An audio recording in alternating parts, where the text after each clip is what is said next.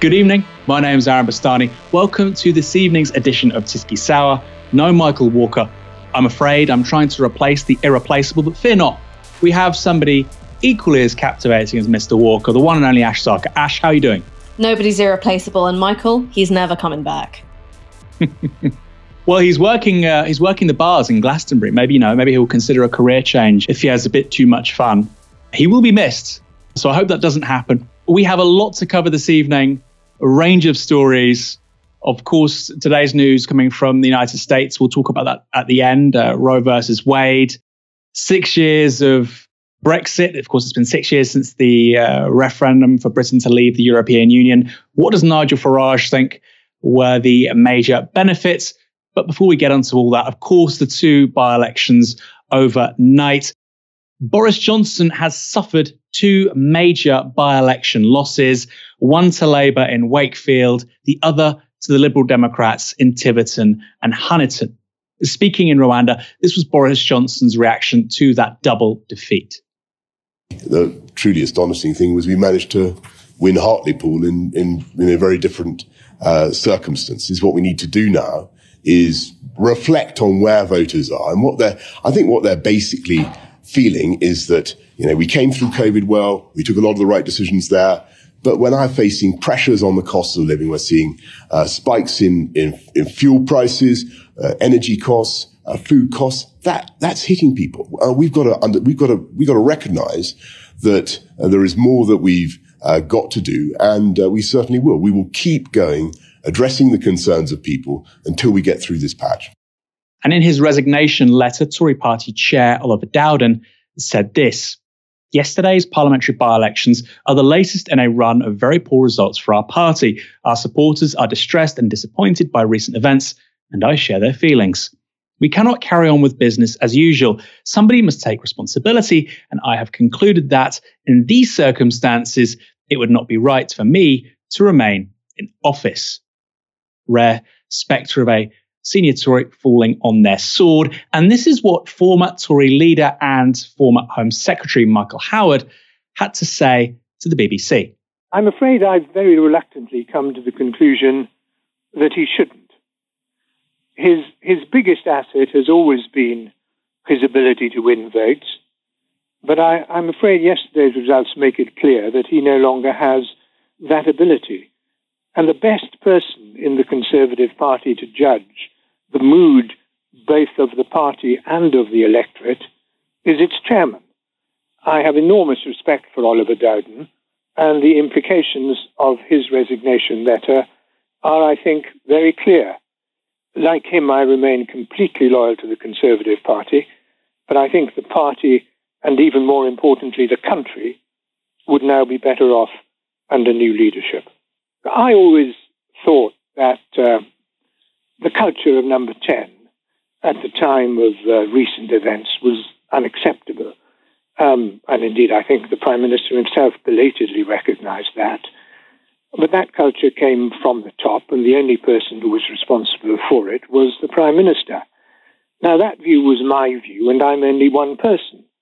But what I think yesterday makes clear is that my view is shared by very large numbers of people in Yorkshire and in Devon, places so different that I think they can reasonably be regarded as representative of the country as a whole.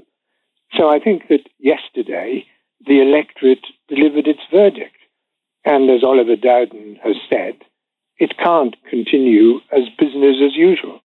Ash, it can't continue as business as usual. This is a former Tory leader, former Home Secretary, and alongside the party chair. Is it the last days of Rome for Boris Johnson as Tory leader? Well, I think that Boris Johnson is somebody who is running out of options. Now, I'm not somebody to talk about kind of immovable laws of politics that something gets so bad that someone is automatically forced out of office. Realistically, there are very few mechanisms for removing a prime minister. The Conservative Party had one roll of the dice with a no confidence vote.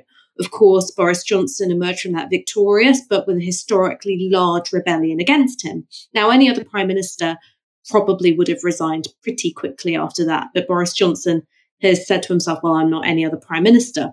The next option is, of course, you've got a motion put by Parliament to call an early general election. Now, there doesn't seem to be a sense that enough Conservative MPs will go for it in order to make it actually happen. So, your third option is that Boris Johnson takes a roll of the dice, that maybe he calls an early general election, whether that's now or sometime in October. So it's essentially saying to his party, look, get your shit together. If I'm going down, I'm taking all of you with me.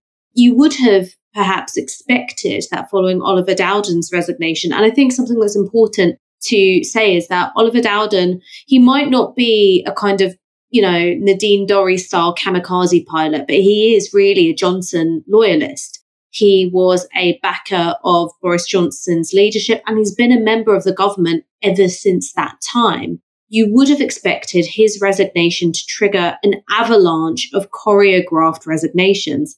Now, that isn't something which has happened today, which tells us that either the would be leadership contenders are keeping their powder dry. They think now is not the right time to make a move.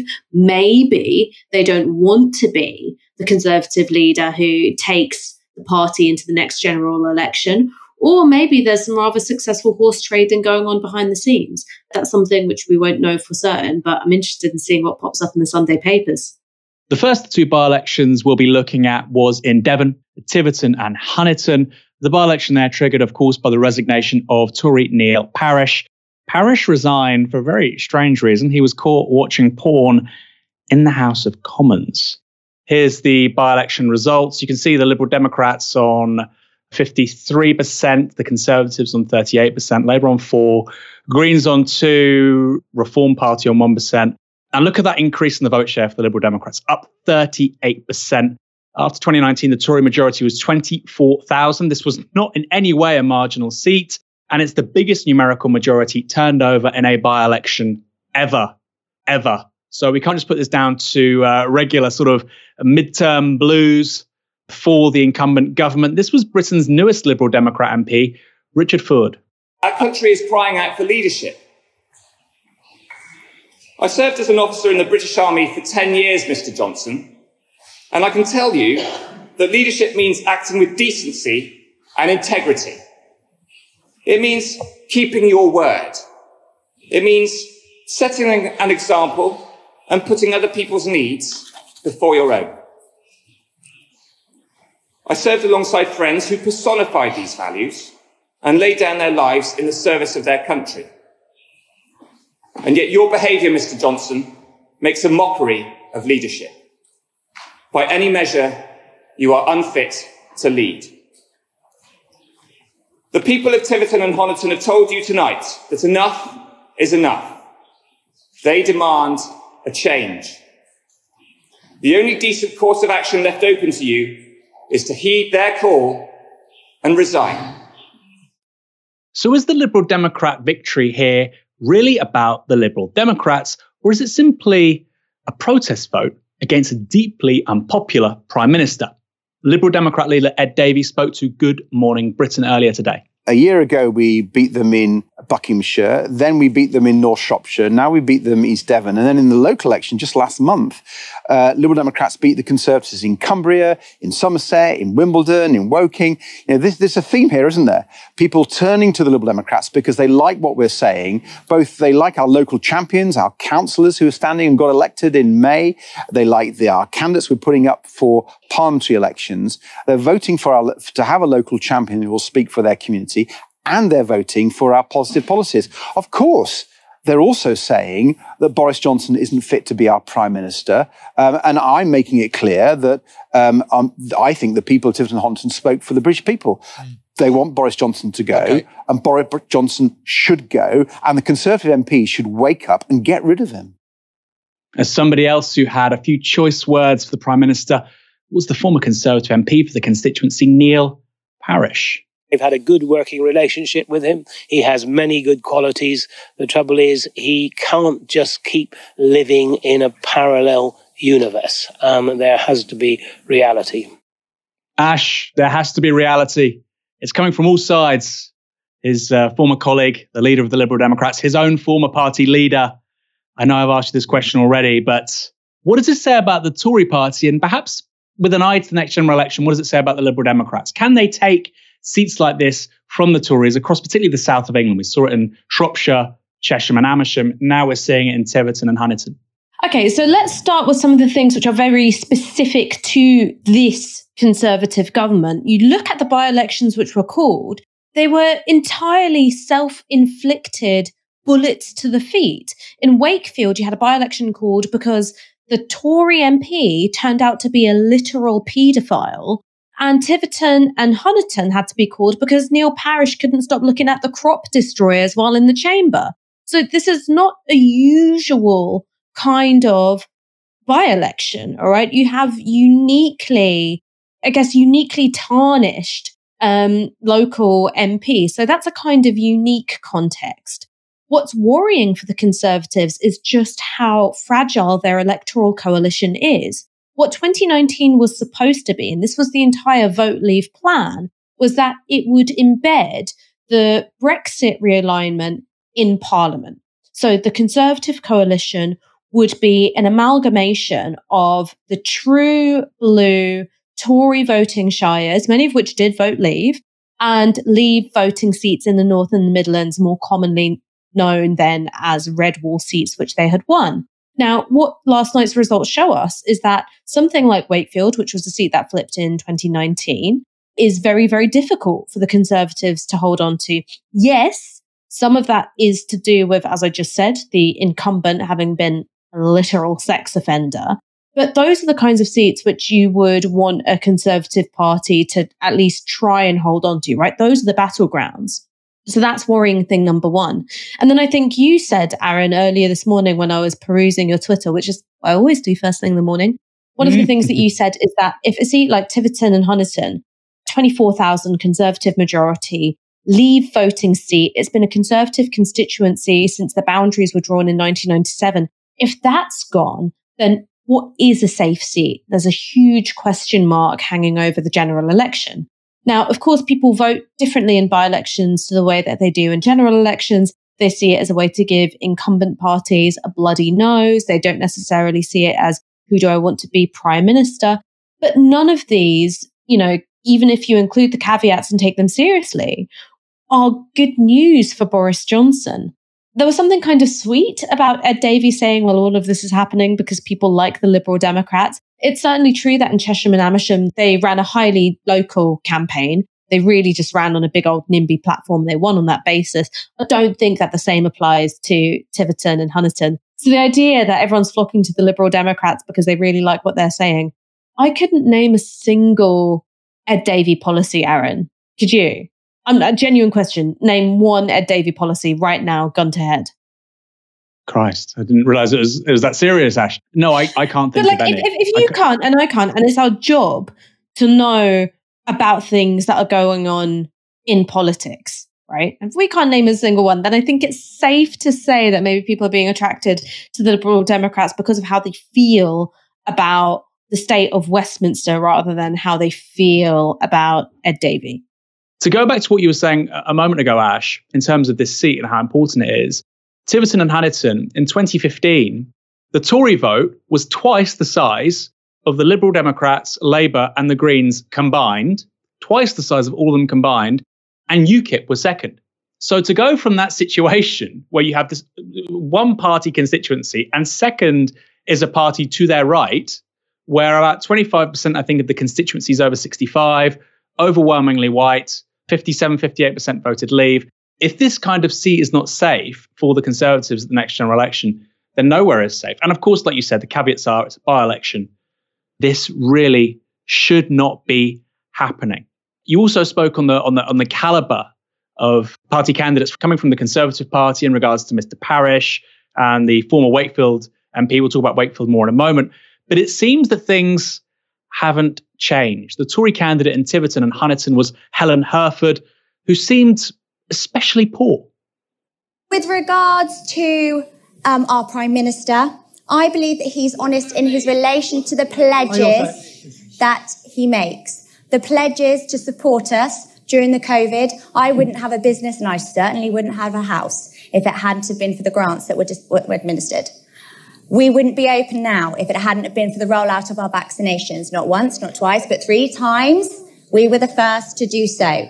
The pledges to support us with a 37 billion plan to help us with the cost of living. Once again, the government is supporting us. And also the support and leadership he has shown with Putin's war against Ukraine. And there is a statement from the president of the Ukraine, from Ukraine, who, who who encourages and is thankful that we still have that Prime Minister. It is very easy to stand on the sidelines and attack and be aggressive. And what I'm hearing on the doorsteps is that people are fed up of it. They are sick to death of it. And what they want to hear, what they want to hear is how we are going to support it with the cost of living, which is affecting us all. It's affecting us from petrol in our cars to how we're going to heat. I have and how we are going to eat our, heat our homes. I think the Thank question you. was, I think to be fair, the question was about the Prime Minister's character. Do you have any concerns about his character? I don't have concerns that his pledges are honest. Yikes. Yikes. That was, uh, that was pretty brutal. Ash, is there any precedent for this kind of collapse that we're now seeing from the Conservatives? I know we've had this debate before. I personally think it's quite unprecedented.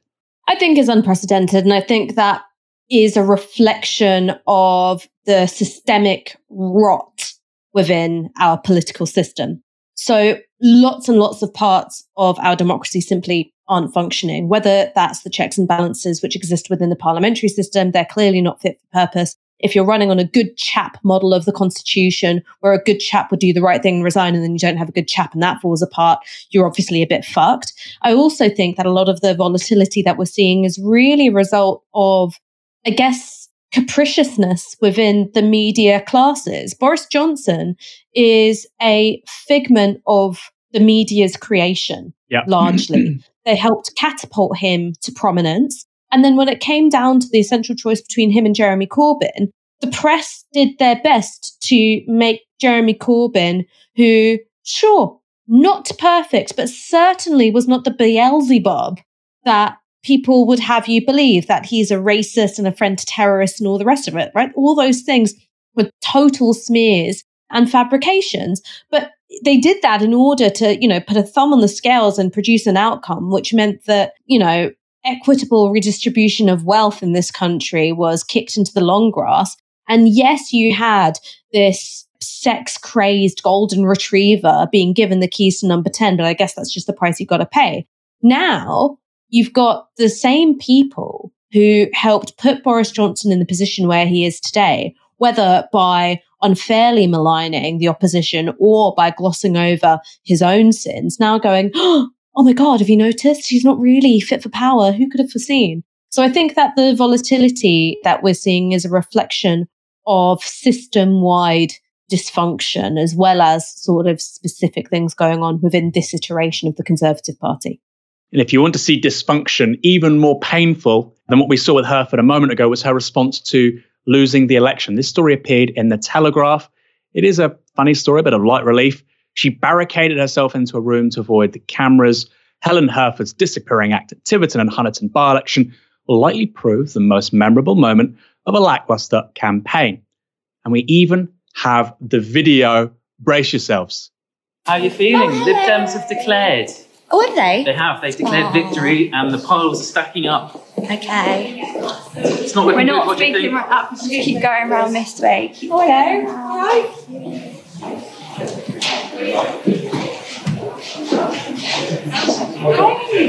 Hi. Welcome to Lord's Meadow, the Tiverton Honiton by election, where the Conservative candidate has locked herself in the room where media interviews are carried out. She arrived and went straight in, and we haven't heard from her since. Not the most honourable or pleasant way to finish an election campaign. I suspect we won't be hearing from that Tory candidate anytime soon, if again. Tiverton and Honiton wasn't the only by election that we saw last night. Another was in Wakefield in Yorkshire, historically a Labour seat, which was won by the Tories in 2019. But the by election there was triggered after Tory Imran Ahmed Khan was jailed for molesting a 15 year old boy.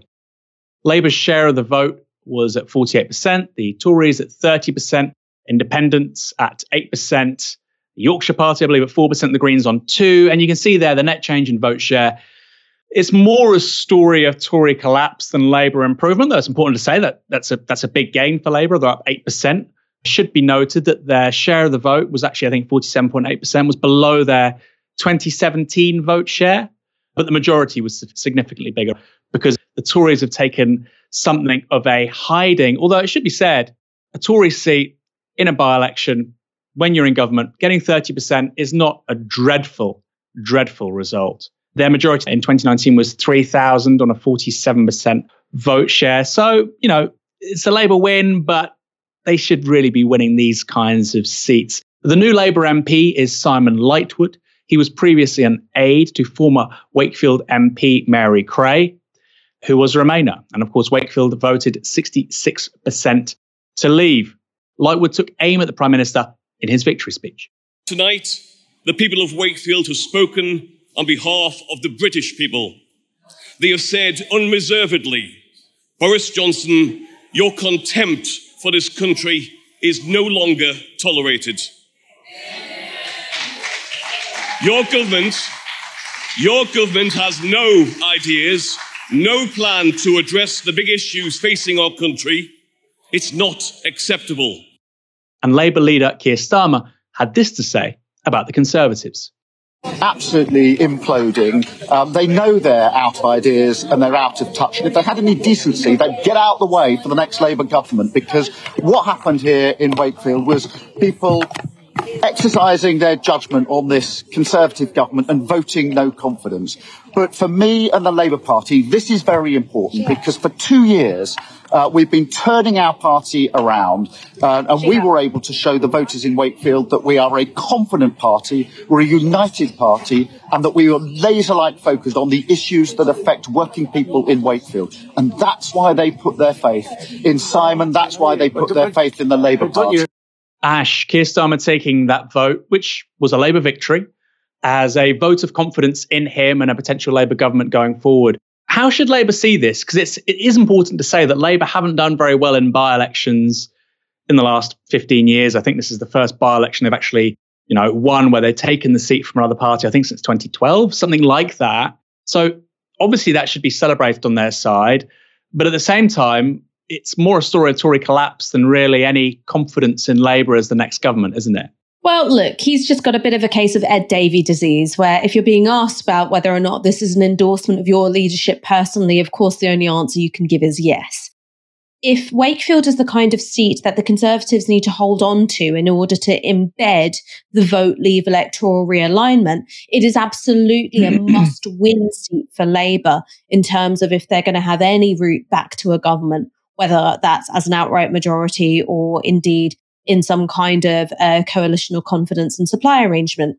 And the reason why it's so important for Labour is, of course, it's a red wall seat. That's something that we all know. But compared to other red wall seats, it is a bit younger and it is a hell of a lot more diverse. So if Labour were unable to take back a seat like Wakefield in a by election, they would be in very, very big trouble indeed. Um, the good news for Keir Starmer is that while this might not necessarily be a huge endorsement of his policy platform because he doesn't really have one, this might actually be an endorsement of his overall strategy because sure, you didn't have a hugely boosted turnout for Labour.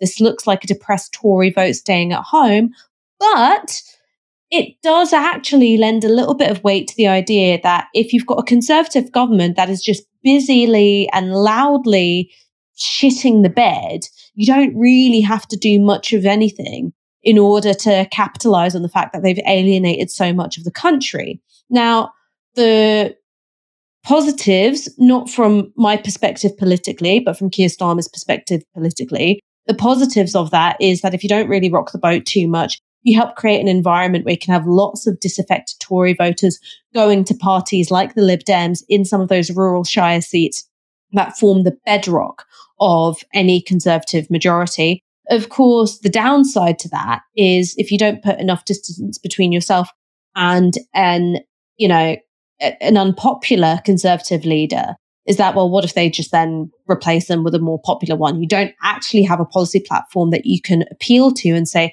hey, this is the big difference between us and them. Of course, the other problem for Keir Starmer is that he's made personality and integrity the big dividing line between himself and Boris Johnson. Now, while in some ways Boris Johnson is a totally unique specimen of pathological liar, hitherto unseen by the human race, Keir Starmer isn't above telling the old porcupines when he thinks it's politically convenient. He ran an incredibly deceptive leadership campaign in order to pitch himself as a left wing candidate to the membership and then immediately abandon all of those promises. And this is, of course, trivial compared to the kind of egregious pattern of misconduct in, pat- in public office that you see amongst the Conservative Party. But the problem with Beergate is that it creates this impression of, oh, well, they're all just the same. So I think that while Wakefield is an endorsement of the strategy of don't say that much, don't take a stand on divisive issues, merely capitalize on the Conservatives doing badly, yes, Wakefield as a by election is certainly an endorsement of that. It's still a very risky strategy overall because if the Conservatives do manage to change tack, or indeed if your personality dividing line suddenly comes a cropper, you've got nothing else to fall back on. Yeah, I think that's such an astute response. The, the, the bet here is that it's a low turnout election in 2023, 2024. The Lib Dems nibble, um, the Tories in the South and, and Labour get back some of that red wall. And you're absolutely right, Ash. I, I can see how you crawl to a small majority or a coalition of some kind, but there's lots of moving parts there and things can go wrong. And, and the presumption is not a big, big win. Still a long way to go. So let's see. Piers Morgan versus Mick Lynch. This week, Mick Lynch has been owning the media establishment, and he's not done yet. I want you to confirm or deny if this is your Facebook page. It's a picture yeah, of. Can you see the of a hood from Thunderbirds. Can you see the likeness? Well, I'm just wondering where the comparison goes because he was obviously an evil, criminal, terrorist mastermind, uh, described as the world's most dangerous man who wreaked utter, the, is utter the level you're pitching this at? on the public. Is that the level you're pitching this at, Piers? That is a joke amongst me and my friends, and you can see the likeness if you like. So He's you're not denying that you are eyebrows. comparing yourself to the hood? I'm not comparing myself to anyone. I'm me. You've literally made your profile picture the hood. And I'm simply well, saying, I was so a massive. What? If it was a bunch I was of a flowers, Thunderbirds fan, if, and the Hood was, was the most dangerous, flowers, evil person in the world. He's the most evil puppet made out of vinyl in the world. Is that the level your journalism's at these days? I simply asked you if that was you and your Facebook page. Well, do you do? Do you think I look like the most evil person in the world, Piers? Well, now you're asking me to, to answer a difficult question, Mick. I don't know you that well.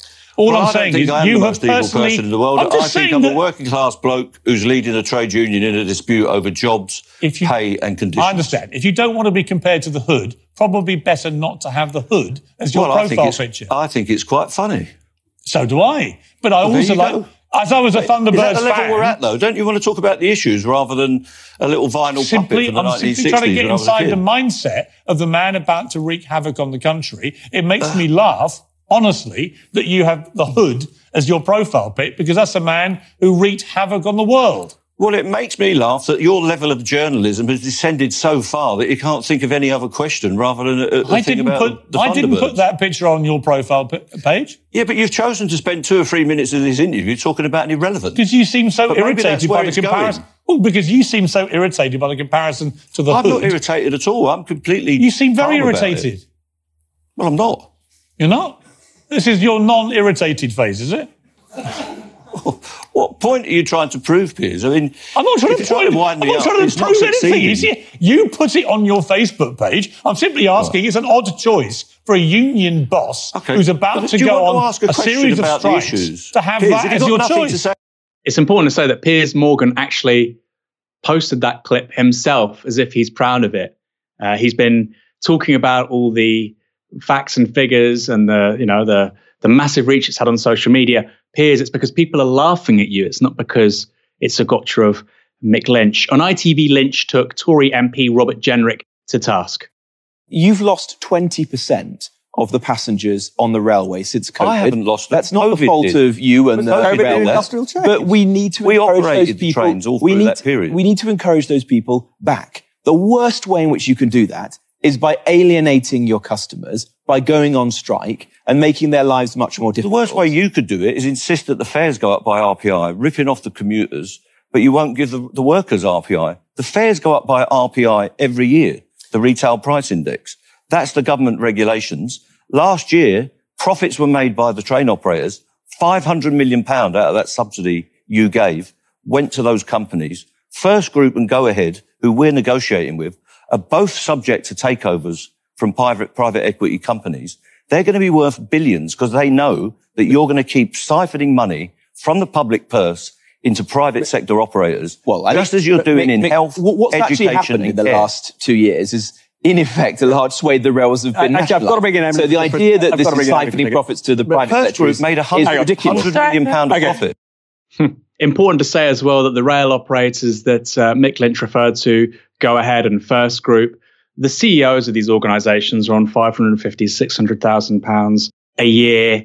That's before bonuses. In each organization, you're talking dozens of people on absolute megabucks. But of course, nobody in the media wants to talk about that. If we're talking about paying conditions, it's about people on around 30,000 pounds a year. The average RMT member has a salary of 31,000. And apparently that's too much. But Mick Lynch wasn't finished. Then there was BBC Question Time, where he took on the Transport Minister, Rachel Maclean. The companies have told me face to face they could achieve a guarantee of no compulsory redundancies. Yes, so why don't you and- negotiate with them because on that they basis? won't write it down on a piece of paper and give it to us as the commitment. It is. That they, got- it is here. no, it's not. It I thought is. you That's didn't interfere in these negotiations. I've, I've but had you've got the a let- Network Rail letter. I've got the Network Rail letter here. That does not give us. Okay, none of us can read it. So do you want to read out the relevant bit, Rachel? Will, will you read out where Well, it it says? doesn't say. Well, look, guarantee of someone read it out, for heaven's sake. Rachel, you've got it. Will you read out the relevant bit? There, we, when the changes are implemented, our need for maintenance and work delivery staff is likely to reduce. We will need to commence formal redundancy consultation with That our trade that is unions. compulsory No, it's not.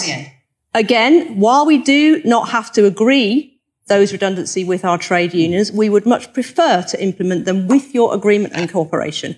We very much hope and anticipate that sufficient employees will volunteer for redundancy to avoid the need to make anyone compulsory redundant. So where does it That's say? your That's not a employer. Does it say there's a guarantee of no compulsory redundancy? It's very clear. Does it say no compulsory redundancy? no, of course it doesn't, because Well, as the told me it lady said, You no, just told me it did no organisation can give that guarantee. But you can see Rail here in- gave us that guarantee for 12 years you can see top. here in black and white, it says they want to do this with your agreement. And But if, if you want to negotiate said. with them, you can That's protect the jobs of that gentleman over there. It gentleman doesn't over say there. what you said it said. Well, I, what I said, it I said. think we're going round and We're round here. I don't know about you, ladies and gentlemen. But Let's hang on. is a clear.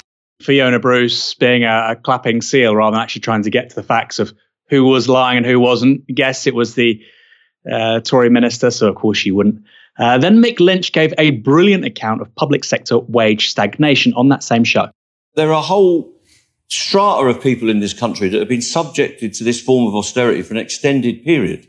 Uh, what is it, nearly 12 years now, that have had pay suppressed. And if that's what it's about, it's about making workers cheaper for, for the government. And that can only go on for so long. And it causes disruption in the society. It causes people to be alienated from what they're doing. And when the must- government says if, if, if they keep, I'm going to say this for you, Rachel, since you're sitting quiet, quiet as a mouse. If the government says if, if we give large um, increases in, in public sector uh, uh, wages, that would drive inflation up. Well, inflation's gone up, and the problem is that prices It'll are chasing wages. Uh, wages are chasing prices, not the other way around. We've had a lot of people, whether in the private sector or the public sector, all in small small businesses, who've not had a rise for a very very long time, and they're starting to really feel the pinch. We've got a society where people in full time employment are having to take state benefits, and some of them are having to go to food banks. That cannot continue. We've got care workers and other workers, not just nurses, and everybody talks about nurses, but all sorts of people in the public sector, in the councils, who I think are completely undervalued. And they've, they're starting to think, I need to stand up and get some dignity at work so I can get a better standard of living. And that means some of us that are doing better may have to give up some of what we have and transfer it to them through some kind of government mechanism because it's not right. That means progressive tax so that people earn a decent living and have a decent living to live on. Fiona Bruce literally said out loud that she was going to interfere, make the government's case for them because the government minister wasn't doing a sufficiently good job. She cut off Mick Lynch to make the government's points for them. Not long after that, there was this audience member who had a, a pretty strange contribution, in all honesty. You absolutely have to change with the what you experience economically. So, do you think the RMT is taking the wrong approach? Yes, and look what happened to the dinosaurs. Well, they were around for a very long time. They're not with us now, though, are million they? years. Ash, why do people hate dinosaurs so much? They were around for so long. Kids love them. Very dangerous. Why do people hate dinosaurs so much? I think Hyacinth Bucket makes a really good point, which is that unless the RMT accepts a real terms wage cut for its members, worse conditions, and compulsory redundancies, the entirety of the human race will be wiped out by an asteroid. It's just basic economics. Do you think that point of view, that sort of paranoid Hyacinth Bouquet sort of face that she was making, I want to speak to your manager, you know, you can imagine her go, Mr. Rex, with your small arms, I want to speak to your manager. How how how common is that? Do you think in, in British sort of civil society? I mean- because obviously those are the, the those are the archetypes that we think of when we think of the sort of completely crazed Tory voter who won't see sense or listen to rational arguments. Do you think that she's reflecting a, a real tendency in, in public life, or do you think this is particularly amplified by shows like BBC Question Time? Well, look, you do come across people in life who appear to be the distillation of some kind of archetype, right? We all do that. And we're like, oh my God, did I just meet a person or a character? And in her case, she is the quintessential curtain twitcher, hyacinth bucket, the kernel of the cul-de-sac. She's the kind of person where if you kick a football over into a garden, you're getting it back with a fork dabbed through it. All right. She is the distillation of something that we all recognize. But the thing about question time audience selection, and I'm saying this as someone who's done three question times, is that you come across people, a disproportionate number of that exact kind of person. And for some reason, you often find them in the front row. So I remember doing a question time and there was a woman in the front row. She had this like, very, very chunky fringe and she started going on and on and on about how we couldn't let in any more migrants because the country was literally sinking, like sinking under the weight of too many people, which is obviously totally bananas. And then after I'd had this interaction with her, it came to my attention that she was a former member of the National Front, that she's somebody who had been on, you know, free Tommy Robinson marches. And so then you've got to ask yourself, how representative of not just the country as a whole, but the constituency that the show's being filmed in is that point of view. So there's something going on, I think, in terms of the question time audience selection, which skews what you're seeing. Now, Stratford upon Avon, it's a very Tory seat. I don't necessarily expect it to reflect the same range of opinion as you would find, I don't know, in Tottenham or, you know, up in Manchester or somewhere in Liverpool. And that's totally legitimate. Those voices deserve an airing too. The fact is, is that these are unusually very, very popular strikes. You know, 58% of people polled said that they thought that the strikers were justified. And that is within an incredibly hostile media environment. So I think if in a week where, you know, you see Mick Lynch giving it the comms equivalent of Neo in the Matrix, just taking on presenter after presenter, batting away stupid question after stupid question. And then he's in a really hostile environment where seemingly nobody likes him. That isn't representative of the country as a whole. And we've got to ask ourselves about the role of things like question time in terms of skewing where we think public opinion is rather than accurately reflecting it. Yeah, I think that's so important. I think, for instance, about you know the Green Party, they've quadrupled, I think, their number of councillors in the last three, four years. They do have a member of parliament. Compare that to the coverage that UKIP was getting way before Brexit referendum. You can kind of understand it, of course, in 2016. But the Green Party now has more councillors than UKIP ever had. And yeah, I don't think they've had an appearance on BBC Question Time for like three years, three and a half years unbelievable. And I made a comment about the production company that's responsible for BBC Question Time on Twitter. It's a very right wing company. I mean, the TV industry is is packed with reactionary right wing people, but that particular production company, I think, has uh, quite unique problems. So I'll maybe one day make a documentary about it. You know, the truth behind BBC Question Time. Before we go to our final two stories, they're a bit lighter than what we've talked about so far, although you might disagree. One's about Brexit that always gets the juices flowing. I want to highlight our fundraiser. We started this month, more or less, was 6,000 supporters here at Novara Media. Our target was 10,000. So far, we are at 9,000. A big part of getting to 10,000 supporters is, of course, expanding our coverage. That's never been more important in this year of all years, with, of course, a cost of living crisis, increasingly strident, we hope, trade unions taking industrial action. We want to be part of a different kind of media covering those stories in a fair, accurate, and ultimately solidaristic way. We want those strikes to succeed. We're on the side of working people, unlike legacy media. If you want to support media that does that, go to novaramedia.com forward slash support. We know there is a cost of living crisis. One pound a month is all we're asking for. One pound, three pound, five pound a month, whatever you can afford, it makes the world of difference. This is a great little story. It's been six years since the European Union referendum and Britain voted to leave. As a result, Nigel Farage was invited onto the BBC's podcast Newscast to discuss it. What has been the best thing about Brexit so far then? Oh, Britain's standing in the world, which is entirely different to what it was before. Exactly. Give us an example. Oh, I think, I think the AUKUS deal was a very good example. Right. Yeah, the Just AUKUS- remind, remind our listeners. Which is where we go to Australia. Australia had a long term submarine deal with the French for completely outdated diesel technology.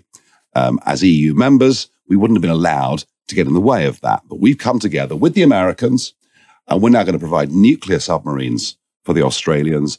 And that matters because a diesel sub has to surface once every 24 hours. A nuclear sub can stay submerged for six months at a time. So, in terms of counter Chinese Communist Party intelligence, that's a big plus. That was one example. I'm just wondering uh, though how uh, yeah. when you say we wouldn't have been able to replace the French as their suppliers if we were been if we'd been in the EU, how would that have what the would have stopped us? Well, the point about the EU foreign policy that we were signed up to was that we had to act in a spirit of mutual cooperation. So cutting out the French would absolutely well, not. no, but it was the And- Australians deciding to have a different contractual relationship. So then Australia's not in the EU. Well, so they could do whatever they wanted. because- Australia could do what they wanted. Well, and maybe America could have done that deal. We couldn't have done that deal without being in direct breach of our promises. This is incredible for me, Ash. Six years after the Brexit referendum, the number one benefit of Brexit so far, from Nigel Farage no less, this is not some, you know, Remainer or Gary Lineker. It's from Nigel Farage saying the number one benefit is the fact that Australia is going to get nuclear submarines, not diesel ones, and that that means they can pin back the Chinese Communist Party. I don't remember seeing that on the side of a bus. Well, that's because the NHS isn't getting a 350 million pound increase in funding. I mean, you know, to quote the great Jessica Lange, it's not going to be a 350 million pound NHS funding, you stupid slut. Like, you know, that was a lie. Now, I don't believe in reopening and re-litigating the 2016 referendum or the 2019 election that was contested on those grounds. Okay, it's done. It's over. We're going to have to forge our future outside of the EU. And there are some ways in which, in terms of building a socialist government, that's a good thing. There are some ways in terms of the room that creates for a kind of shock doctrine capitalism in this country, it's a really bad thing.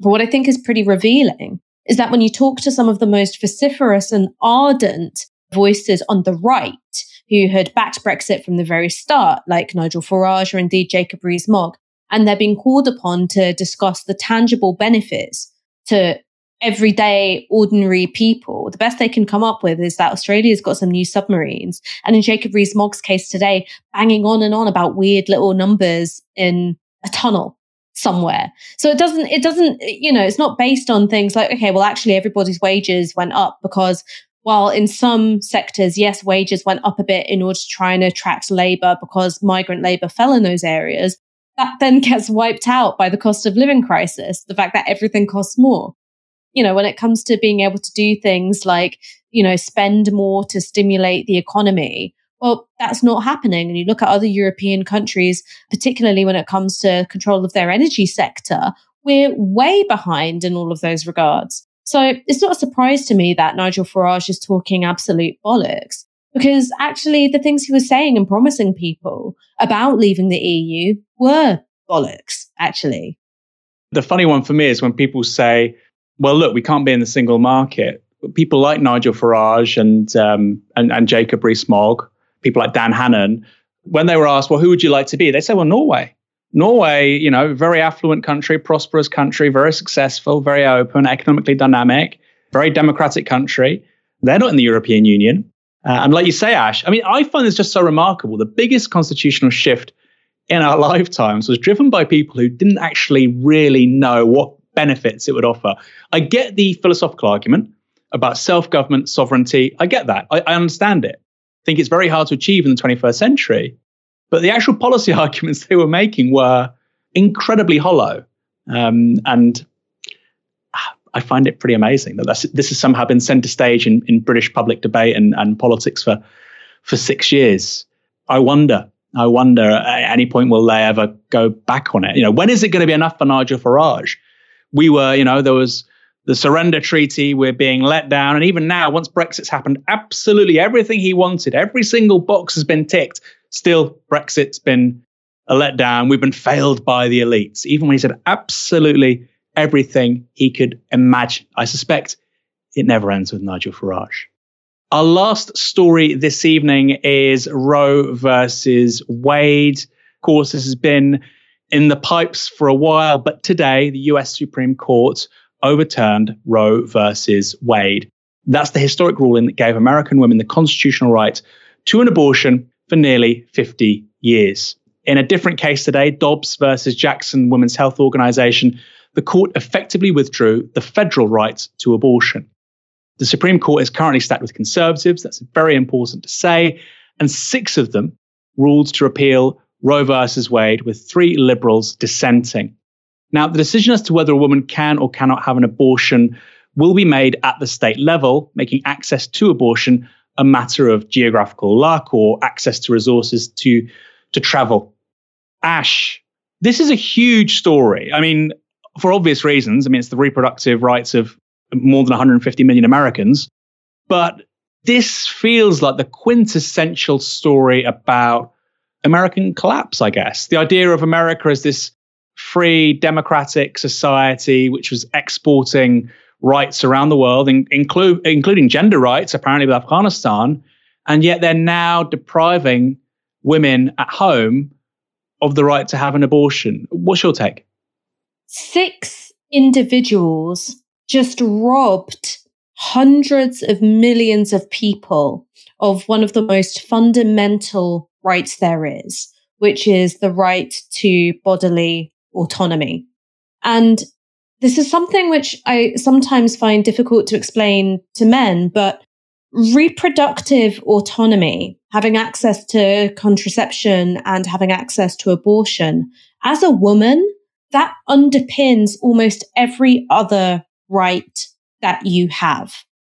I would say that having control over if and when to have a child, that's at the heart of my ability to live in the way that I want, to have the job that I want, to work the way that I want, and to love the way that I want.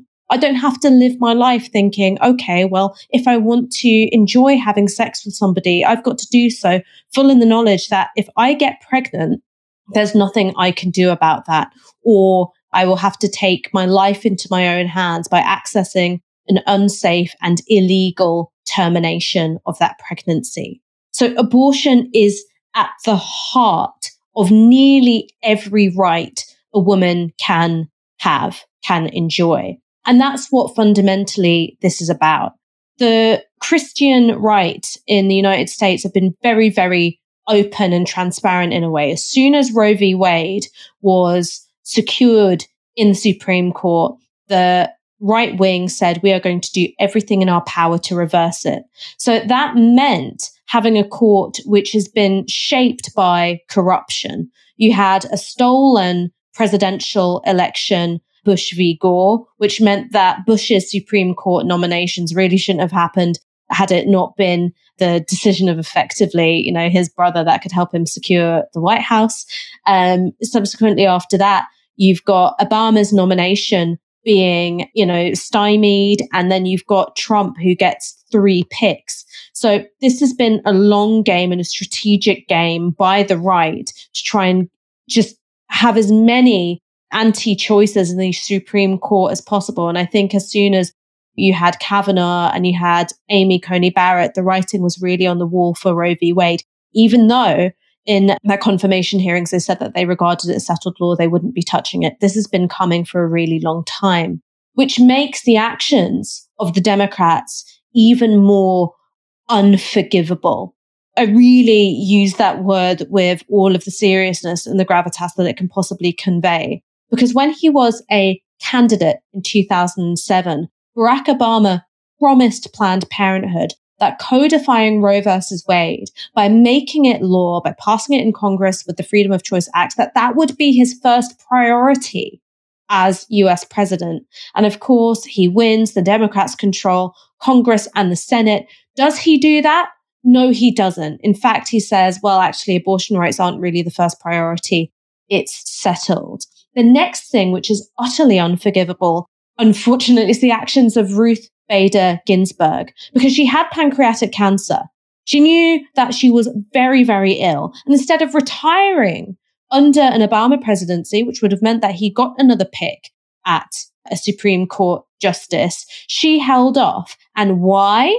It's because she wanted the symbolism of Hillary Clinton, who was supposedly going to be the first woman president of the United States to pick her successor. So it was vanity sheer vanity, which meant that you had Ruth Bader Ginsburg being replaced by somebody who would not defend Roe v. Wade, who would indeed, you know, overturn that decision. And then you've got the third thing, which still endures to this day, which is when you have, you know, really the Congress and the Senate on a knife's edge, you still have establishment Democrats supporting anti-choice Democrat candidates at the expense of progressive candidates because they are more in line with corporate interests. So now, if Biden wanted to codify Roe v. Wade, he would have to, you know, get through the fact that you've got Senators Sinema and uh, Manchin saying, well, we're not going to oppose the filibuster. With the filibuster in place, of course, it's going to be really difficult to codify Roe v. Wade. And you've still got the presence of anti choice uh, Democrats in Congress and in the Senate who are being backed by Nancy Pelosi and and that's even even you know uh, entertaining the delusion that they might be strategic enough to try and pass you know a freedom of choice act because actually the best that I've seen them come out with since the Supreme Court have announced that they're overturning Roe v. Wade is Nancy Pelosi sending out an email asking everyone for $15 and reading out a fucking poem now, what's that going to mean to a woman who is trapped by circumstance because either she's poor or she's, you know, got irregular immigration status, you know, she's a woman of color or she's in an abusive situation? Tell that to a woman who's trapped in that situation, who can't get an abortion, who can't exercise that very basic element of control over our own body. Don't worry, I'm crowdfunding $15 and I've got a lovely poem to read you. It is a fucking joke because it may be the rights war on women, but has been aided and abetted by the complacency and incompetence of establishment Democrats every step of the way. Unbelievable, Ash. I think you've just nailed it so, so well. Fortunately, we do have a clip of um, Speaker of the House of Representatives, Nancy Pelosi, who I should say is eight, she's 82 years old and she's worth $200 million. That's not being ageist. I, I just feel that that's a really important job. And being that wealthy and, and, and that mature in age probably is something of a hindrance. Just my opinion. Here's that video from Nancy Pelosi and her immediate response to probably the most regressive step in American politics in my lifetime. I am personally overwhelmed by this decision. From time to time, I quote this poem by Ehud Manor. He's an Israeli poet. I met his wife when I've been in Israel. He says, I have no other country, even though my land is burning. Only a word in Hebrew penetrates my veins, my soul, with an aching body and with a hungry heart. Here is my home. I will not be silent, for my country has changed her face. Country has changed her face. I shall not give up on her. I shall remind her and sing into her ears until she opens her eyes. Clearly, we hope that the Supreme Court would open its eyes. Very strange. Hope. You don't need to hope. You've got the president and you've got Congress, but you're still not doing anything. Ash, I know you sort of touched upon it a moment ago, but this level of complicity from centrist Democrats fundamentally clearly they're not as responsible for what's happening as the right, the conservative movement, the conservative legal movement. They've had their eyes pinned on this really since Roe versus Wade, you know, for approximately 50 years. This has been their big goal. Even when people were saying, well, Trump isn't very religious to the evangelical right, why would you back him? Well, because he wants to get conservative justices onto the Supreme Court. Actually, that long term perspective in terms of what they wanted, it turns out regarding their political values, that was broadly a, a correct way to do things. They had a better theory of change than the Democrats. Do you think anything will change for the better around this kind of stuff in the US as long as you have these kinds of people at the heart of the Democratic Party? As long as people like Nancy Pelosi are calling the shots, absolutely not. And I think that there has been something very cynical about how the Democrats have framed and presented the Republican attacks on Roe v. Wade. They've used it essentially as a fundraising top line. They've said, okay, give us your donations. Make sure you vote for us because the Republicans are coming from Roe v. Wade. We're the only ones who can protect it. And then while in power, when they've had the opportunity to protect Roe v. Wade by codifying it or even trying to get it protected within the Constitution as an amendment itself, they have declined to do that. The reason why they've declined to do it is because then as soon as you lose your bluff, you've got no more power. Republicans have gone, well, we're just going to do the thing that we've always said we're going to do. And you're not going to be able to do anything about it because you've squandered every opportunity that you've had. So you're right to say that this has happened because of the complicity of establishment Democrats and see these crocodile tears from Nancy Pelosi. I actually find it like deeply, deeply offensive. And I know it's rare to like see me get upset on Tysky. Like normally I'm having a really, you know, fun time discussing politics with you and Michael. But the reason why I take it so personally is because it is, I think that when you are a woman, whether that's, you know, being a cisgender woman or, you know, if you were assigned female at birth and you are a trans man or you're non-binary, if you are somebody who has the ability to get pregnant, the thought of that turning into a form of reproductive captivity is terrifying. It is totally terrifying. It is the most fundamental erosion of choice that I could even begin to describe. And to think that a country that we thought had settled this issue has just ripped that choice from hundreds of millions of people, I find like personally very, very upsetting. I am gutted for women in the United States right now, particularly those who don't have access to travel, don't have money, are in really circumstances that make them vulnerable and they're not going to be able to travel across state lines. And another thing to point out actually is that there are some states which are reportedly considering making it a criminal offense to travel across state lines to procure an abortion. So even this thing of, okay, well, the privileged will always be able to get a safe abortion out of state, that might not even be the case either. It is such an assault on fundamental human dignity. I can't even begin to describe it. Yeah, a really remarkable story. A really, really remarkable story. And I think sometimes, you know, we we we grew up, you and I, Ash, people our age.